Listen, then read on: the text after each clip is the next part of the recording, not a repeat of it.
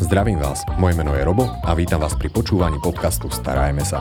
Podcastu, ktorý je venovaný všetkým milovníkom zvierat, kde si pravidelne pozývam rôznych hostí, s ktorými rozoberám zaujímavé témy zo sveta chovateľstva.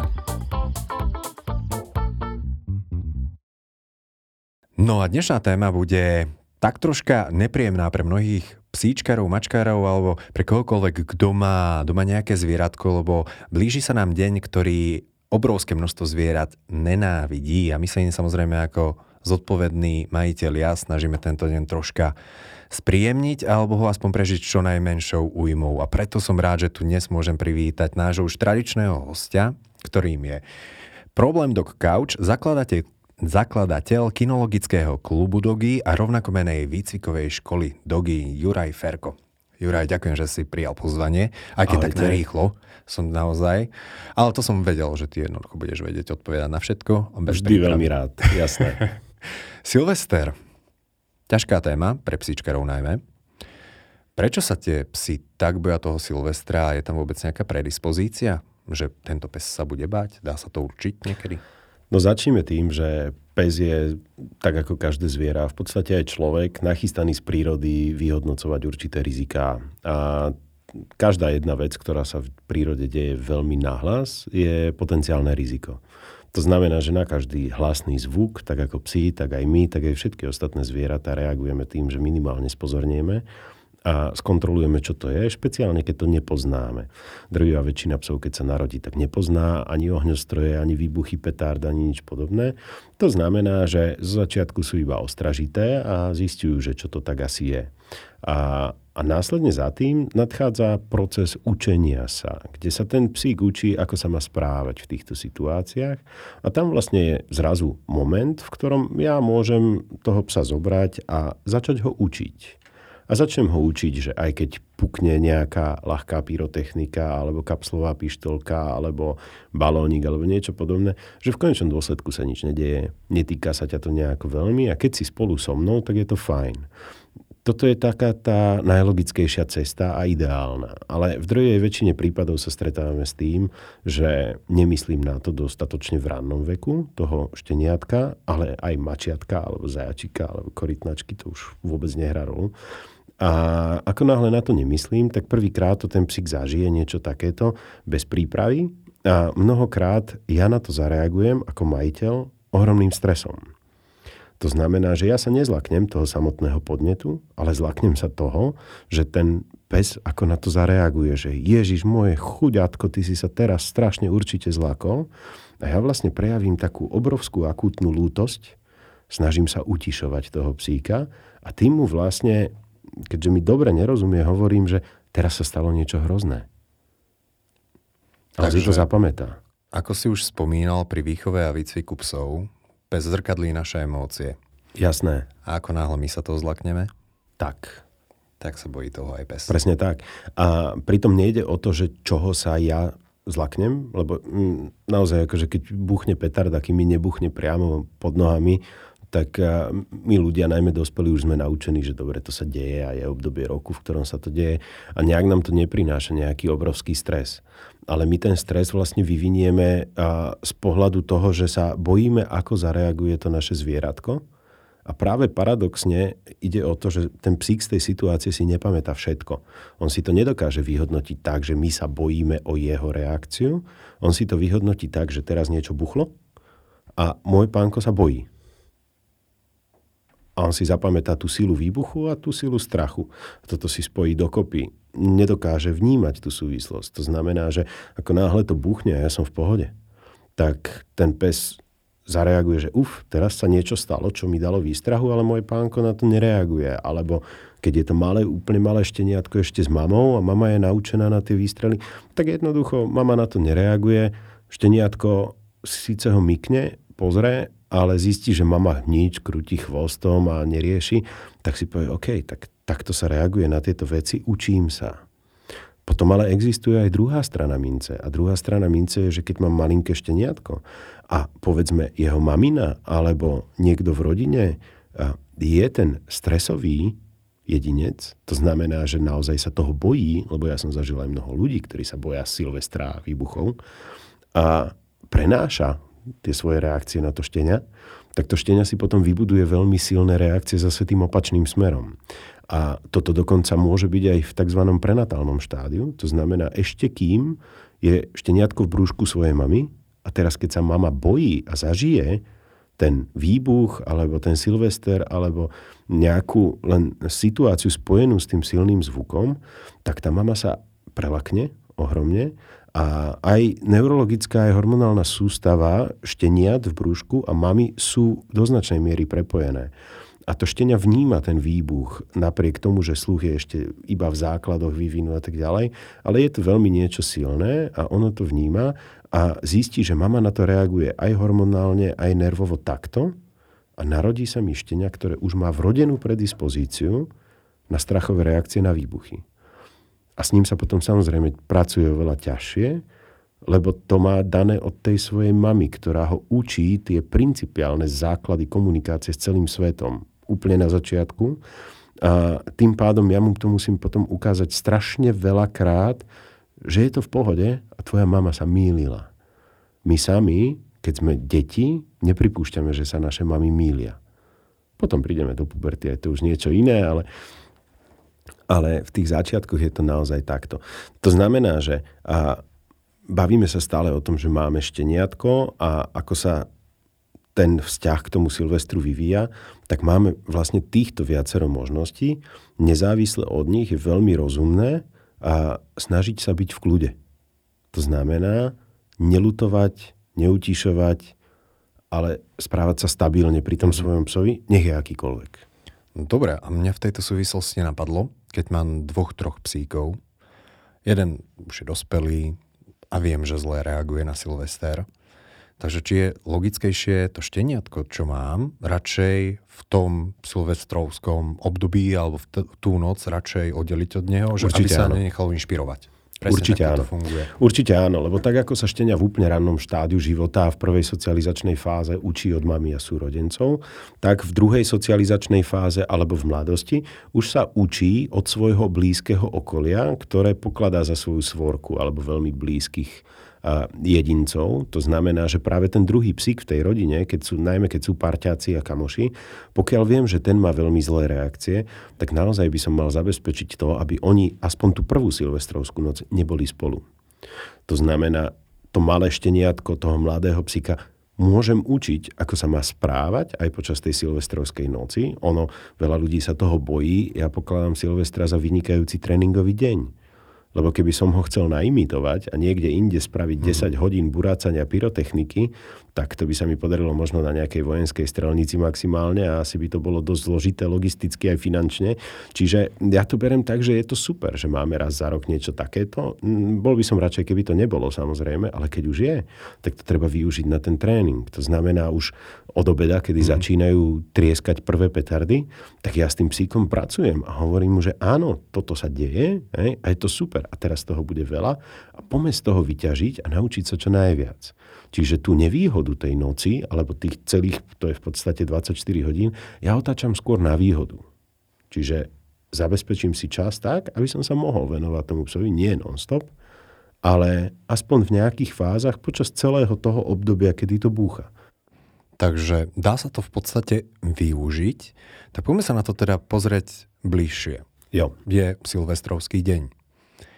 Čo ja ako psíčkar mám spraviť? Alebo čo by som nemal robiť? OK, začnem, začnem tým, že už keď je silvestrovský deň, už je trochu neskoro, mal by som začať skôr. Ale keď už máme silvestrovský deň a počúvame tento podcast práve na Silvestra ráno o 10. A, tak si poďme povedať, že ako to môžem zjednodušiť tomu psíkovi a čo Ale môžem spraviť. sa aj spätne k tomu, že ako naučiť. Áno. A poďme začať hmm. tým, že to rozdielme na viacero časti a úplne prvú časť mm, by som nazval, že poďme pripraviť psovi dobré prostredie. To znamená byť počas silvestrovskej noci na námestí, kde odpalujú najväčší ohňostroj široko ďaleko a mať tam psa na voľno v dave opitých ľudí, to nebude úplne to ideálne prostredie, čiže poďme hľadať ten, tú opačnú stranu. A opačná strana je, že mal by som psovi zabezpečiť v prvom rade nie príliš veľký priestor. A to vychádza z nejakej prirodzenej intuície psa, že čím je väčší otvorený priestor, tým viac je pes opatrný a pozorný na to, čo sa v tom priestore deje, aby zabezpečil nejaké potenciálne rizika, aby ich dokázal kapacitne vnímať. Čiže už len keď som v obývačke, ktorá má 50 metrov štvorcových a je to nejaký veľký open space priestor, tak v tomto priestore sa môj pes určite necíti príliš komfortne. Je fajn, keď som tam ja, ale ako náhle začnú vznikať riziká, tak on kontroluje vchodové dvere, terasové dvere, vstup do izby, vstup do kuchyne. To sú všetko preňho zdroje, odkiaľ tie zvuky, ktoré by počul cez tú silvestrovskú noc, odkiaľ môžu prísť potom tie ďalšie hrozby. To znamená, že mal by som pre psa pripraviť jednu miestnosť, ktorá v úplne ideálnom prípade je v podzemí obložená keramikou, nemá okná a má iba jeden vstup, aj ten je spravený z nejakých zvukovzdorných dverí. Hej? To, to je nejaký ideál. Toto ano, štúdio je celkom super. Hej? Jasné. Ale keďže nepredpokladáme, že takúto miestnosť máme, tak nie náhodou som spomenul tú keramiku. Každý z nás má doma kúpeľňu. Kúpeľňa je obložená dlážbou, obkladom a práve keramika je veľmi dobrá zvuková izolácia. To znamená, že ja keď pripravím psíkovi prostredie v tej kúpeľni, tak on sa tam bude cítiť oveľa komfortnejšie. Kúpeľňa má jeden vstup, má keď tak malé okno alebo nemá okno vôbec. To znamená, že je to naozaj jedna z tých najideálnejších miestností, ktoré máme všetci doma. Do tejto kúpeľne ja by som nachystal psovi jeho obľúbený pelech, dal by som mu tam dve, tri hračky, dal by som mu tam misku s vodou a dal by som pozor na to, aby som tam mal ešte jednu vec, ktorú ľudia, možno im to často nenapadne, ale to je, že zvuko, zvuková kulisa. Ja jednoducho, keď mám tú silvestrovskú noc, kde zvonku prichádzajú zvuky, ktoré sú nepríjemné a zlé, ja viem psovi veľmi pomôcť tým, že mu tam pustím hudbu. Pre mňa za mňa Mozarta alebo Metaliku, to nehrá rolu. Dôležité je, aby to bol nejaký zvuk, ktorý ja viem ovládať a ktorý v úplne ideálnom prípade ten pes zažíva často a pravidelne, lebo každý z nás, kde tu počúva nejakú hudbu doma, to znamená, na tú našu hudbu je ten psík zvyknutý alebo televíziu pustiť. Alebo telku pustiť, Preniesť jasné. Hej. Môže to byť naozaj čokoľvek, rádio, to nehrá rolu. Hmm. Ide len o to, že ja keď pridám a dostanem sa na určitú hladinu zvuku, tak ja prehluším ten ohňostroj. A v tej kúpeľni sa to ešte odráža donútra od tej keramiky všetko a pes bude mať celonočnú diskotéku. Ale nebude stresovať z toho, že vonku trieskajú ohňostroje. To znamená, je to paradoxne vec, ktorú my robíme úplne pravidelne v hoteli pre psov. Akože Silvestrovská noc v hoteli pre psov, kedy máme naozaj že narváno, tam sú všetci zamestnanci a robia psom diskotéku. Dokonca ešte robíme aj svetlá, diskogulu. Aby sme mali pod kontrolou podnetov. aj svetelné podnety, lebo mnohokrát ohňostroje robia aj to, že blízkajú jednoducho. Má ten pes pocit, že je hrozná búrka vonku niektorý. A Čiže ja aj toto nejakým spôsobom zatiahnem žalúzie, pustím diskogulu, bliká to a tak ďalej. A ten psík sa naozaj cíti, že dobre, teraz môjmu pánkovi asi trošku haraší, ale vlastne nestresujem. Ale keď si to dáte párkrát do roka, tak sa na to naučí. A toto je presne to, čo som hovoril, že robiť to na Silvestra ráno je trošku neskoro, ale dostaneme sa k tomu. Keď už mám túto prvú vec splnenú, tak by som sa mal ešte zamyslieť toho 31.12. ráno nad tým, že môj pes potrebuje chodiť cikať.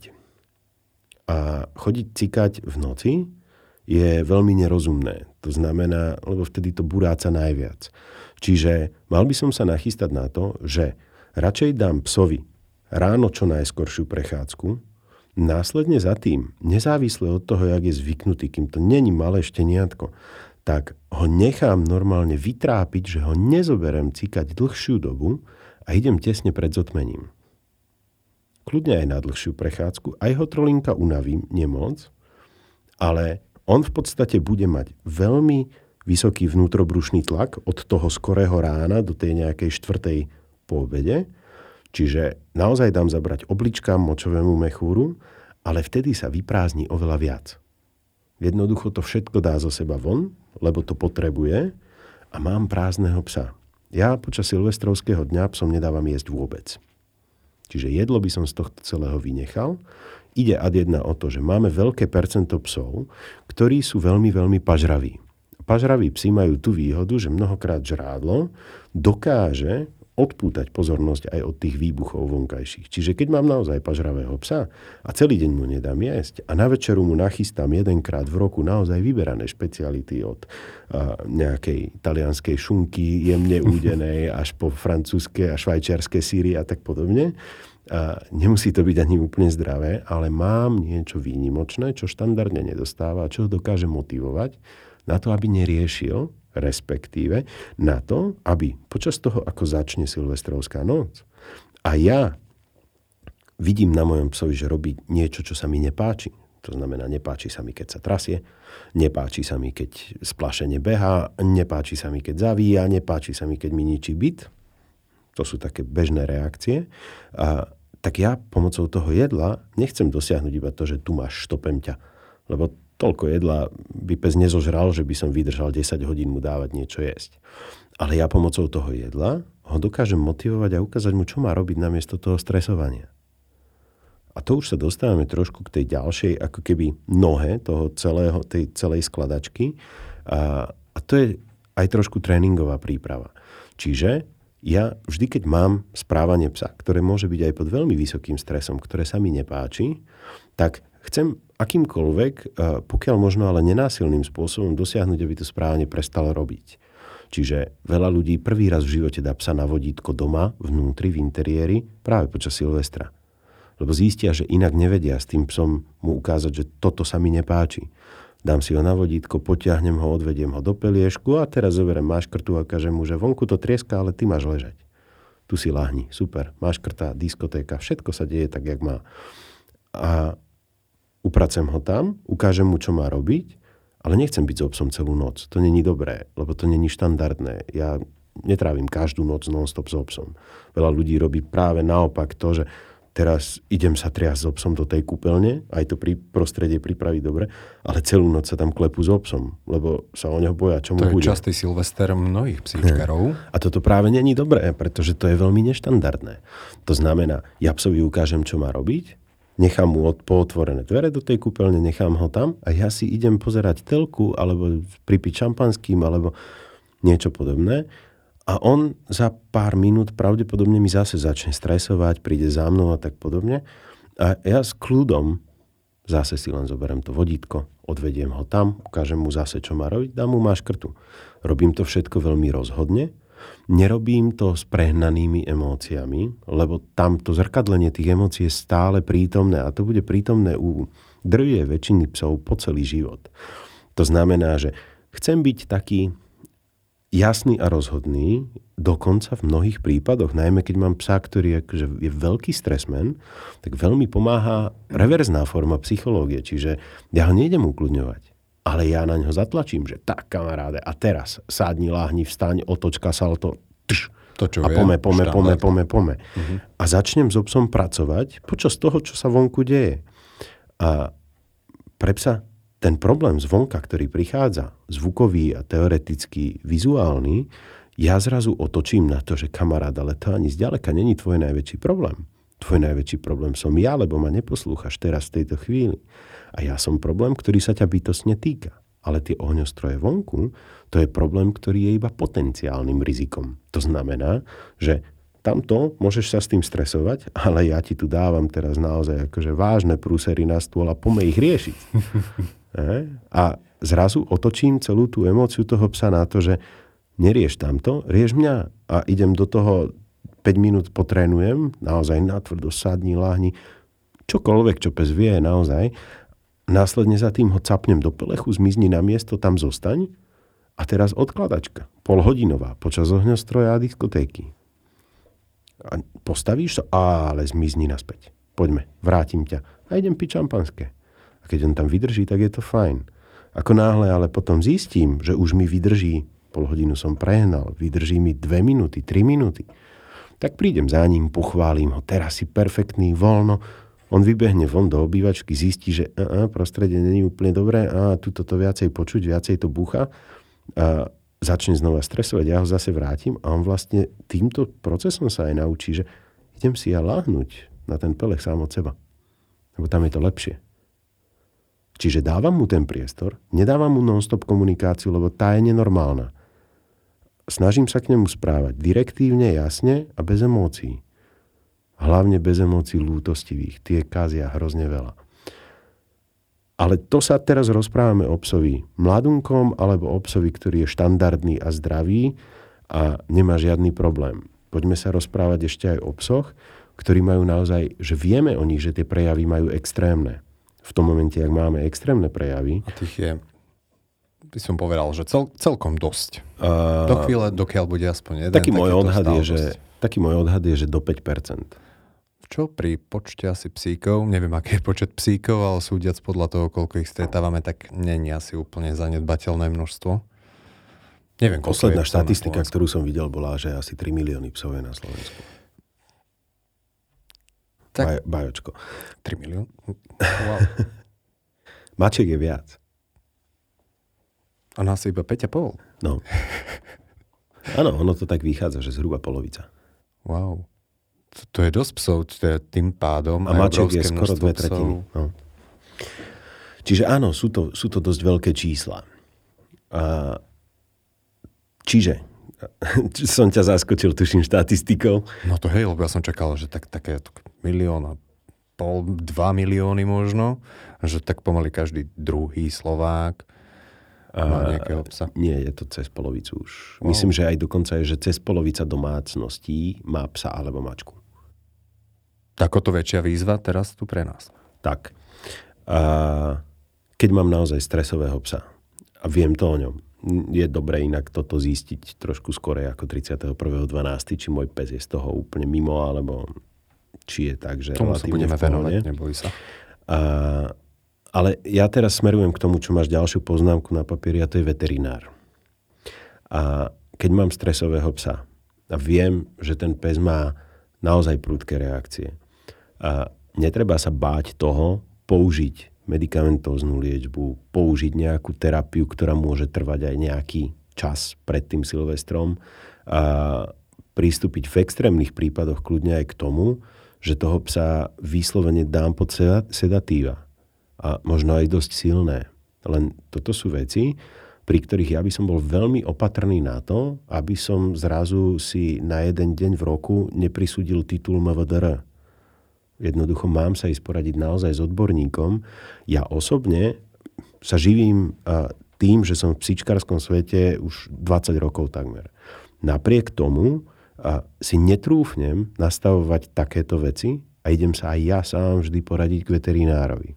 Čiže toto je pre poslucháčov podľa mňa kľúčové, aby svojmu psovi neublížili, nekúpiť v obchode prvú vec, ktorú mi ponúkne predávač, aj keď to teraz idem strašne proti tomu, pre koho robíme podcast. Podcast ale... robíme pre chovateľov na Slovensku. Áno. Ale, ale pohode, toto chápem. Ale napriek tomu, že aj Superzo niektoré tieto produkty má vo svojom produktovom portfóliu, ja nemám problém s tým, aby si ich človek kúpil, keď sa o tom poradí s veterinárom. Problém mám s tým, že si niekto prečíta Vysokú školu života na Facebooku a na základe toho ide Nekonečné množstvo rád a tak ďalej. Hej, čiže tie rady by som naozaj hľadal u odborníka. Mnohokrát stačí, ak mám veterinára, ktorý pozná môjho psa, stačí to vybaviť mailom, telefonicky. Nemusím tam nevyhnutne ísť. Oni, tí veterinári, veľmi dobre vedia, akým spôsobom to má postupovať, poradia. A, a toto ale by som naozaj nezanedbal, že viem psovi pomôcť lekársky, a tá lekárska pomoc, najmä pri tých psoch, ktorí majú tie stresy veľmi vysoké, alebo dokonca spojené s nejakými diagnózami. Máme psov epileptikov, máme psov, ktorí majú diagnostikované jasné a či už vrodené alebo chronické ochorenia neurologického typu alebo hematologického typu alebo majú diagnostikované nejaké srdcové vady alebo čokoľvek, a, tak viem, že ten pes je rizikovejší. A tým, že viem, že ten pes je rizikovejší, tak o to viacej by som sa mal na to zamerať, lebo a, štandardný zdravý pes nedokáže na svoj vlastný stres zomrieť. Ale ako náhle mám psa s nejakou vadou, tak a, keď mu príliš vysoko vyze, vyš, bla, bla, bla, keď mu príliš vysoko vyženiem ten srdcový rytmus a tlak krvi a tak podobne, tak to môže skončiť veľmi nešťastne a videl som už psov, ktorí pod vysokým stresom zrazu zomreli. To bolo, že v dvoch sekundách. Lebo mali vrodenú vadu aorty. Proste tá žila Niečo, čo mal, bola tenšia niekde. Dá sa to zistiť nejakým echom srdca, ale to je niečo, čo človek nerobí preventívne. To. Hej, U niektorých plemien je to štandard, lebo sú tam časté tie vady, tam sa to robí. Hej, Lagoto Romagnolo, Staffordshire Bull Terrier, zopár ich je. A to prvé to je? Lagoto Romagnolo. Nevieš, čo je Lagoto Romagnolo? Mm, talianský vodný pes po slovensky. Asi sa to volá. Poznám akurát španielského. Super. To je To je podobné? podobné, áno, ale ja napríklad chovám portugalských vodných psov. Oni s týmito srdcovými vadami nemajú To je problémy. To je jedno. To je v pohode. Moji vodní psi nemajú problémy, iní vodní psi majú s tým problémy. To znamená, že mal by som poznať zdravotné predispozície aj toho svojho plemena a pokiaľ mám plemeno, kde je tá percentuálna miera niečoho takéhoto vysoká, tak asi by som chcel vedieť ja ako majiteľ, že čo. Ale to nechám už na poslucháčoch.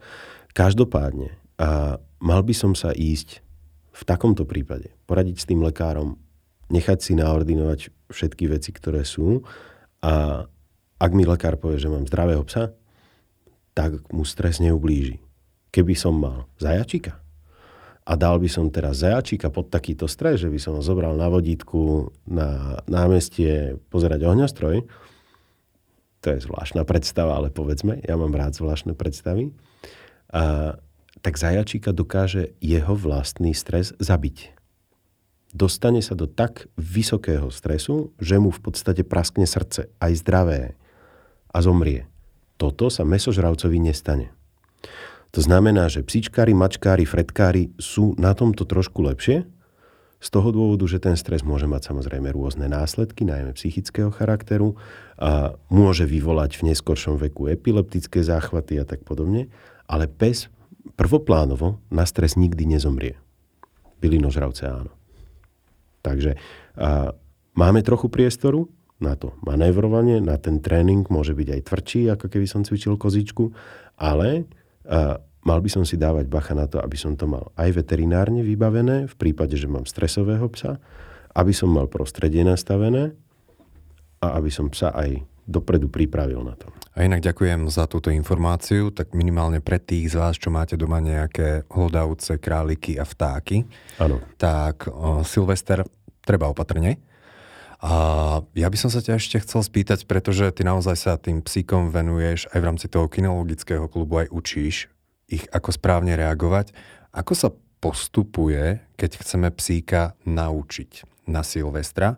Môžem to zvládnuť aj ja, ako laický psíčkar, alebo je lepšie vo finále sa najskôr ako prísť poradiť, že ako začínať a ako na to vlastne? Uh, povedzme si takú úplne najjednoduchšiu metódu, keďže tento podcast uzrie svetlo sveta pár dní pred Silvestrom, a tak si povedzme, čo môžu robiť tí ľudia, ktorí si to práve v tejto chvíli vypočujú a majú teda tých pár dní.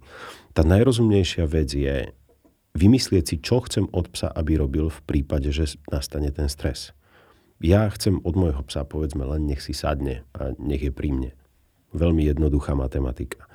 To znamená, že začnem veľmi jemnými podnetmi. Jemné podnety si predstavte pukaciu bublinkovú fóliu, alebo kapslovú pištolku, alebo nafúknem papierový sáčik a ten prasknem, čo sú vlastne ohromne slabé podnety, ale toto spravím, psa dám do sedu, dám mu odmenu. Toto spravím, pes začne blbnúť, nič, mám kontrolu, vodítko, uzavretý priestor, dám do sedu, sadne, odmena. Vždy mám priestor na to, aby som prestal s tými podnetmi, dosiahol to, čo som si povedal a aby sa mi pes ukludnil. Vtedy dám ďalší a znova ďalší. Keď počas prvého dňa prejdem týmito veľmi nízkymi levelmi tých podnetov, čiže fakt to budú slabunké formy, ani to nechcem nazvať, že výbuchov, ale skôr nejakého pukania, tak potom ten ďalší deň spokojne môžem ísť do predajne pyrotechnických vecí a kúpim si také tie cibulky, ktoré sa háču o zem a to už pukne trošku silnejšie, alebo nejaký mini pirátik, alebo niečo podobné. A zoberiem psa niekde, kde je kľud, kde zase mám to prostredie pod kontrolou. A tam mu ukážem, že existuje aj niečo takéto. A existuje to tým spôsobom, že milý môj zlatý, zapálim, hodím alebo buchnem a ukážem mu to isté, čo sme deň predtým robili doma, len s bublinkovou fóliou.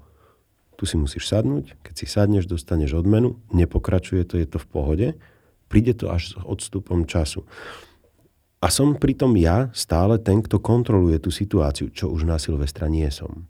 To znamená, že chcem kontrolovanou situáciou pripraviť psa na to, že toto sa deje, ukázať mu presne, čo má robiť, ukázať mu, že všetky jeho panické výlevy, ktoré je ochotný spraviť, sú pre ňoho vlastne úplne zbytočné, lebo ad jedna sa toho nezbaví, a dva ja aj tak dosiahnem svoje. To znamená, že som v očiach psa extrémne dôsledný a zároveň má môj pes pocit, že ja zabezpečím to bezpečie svorky.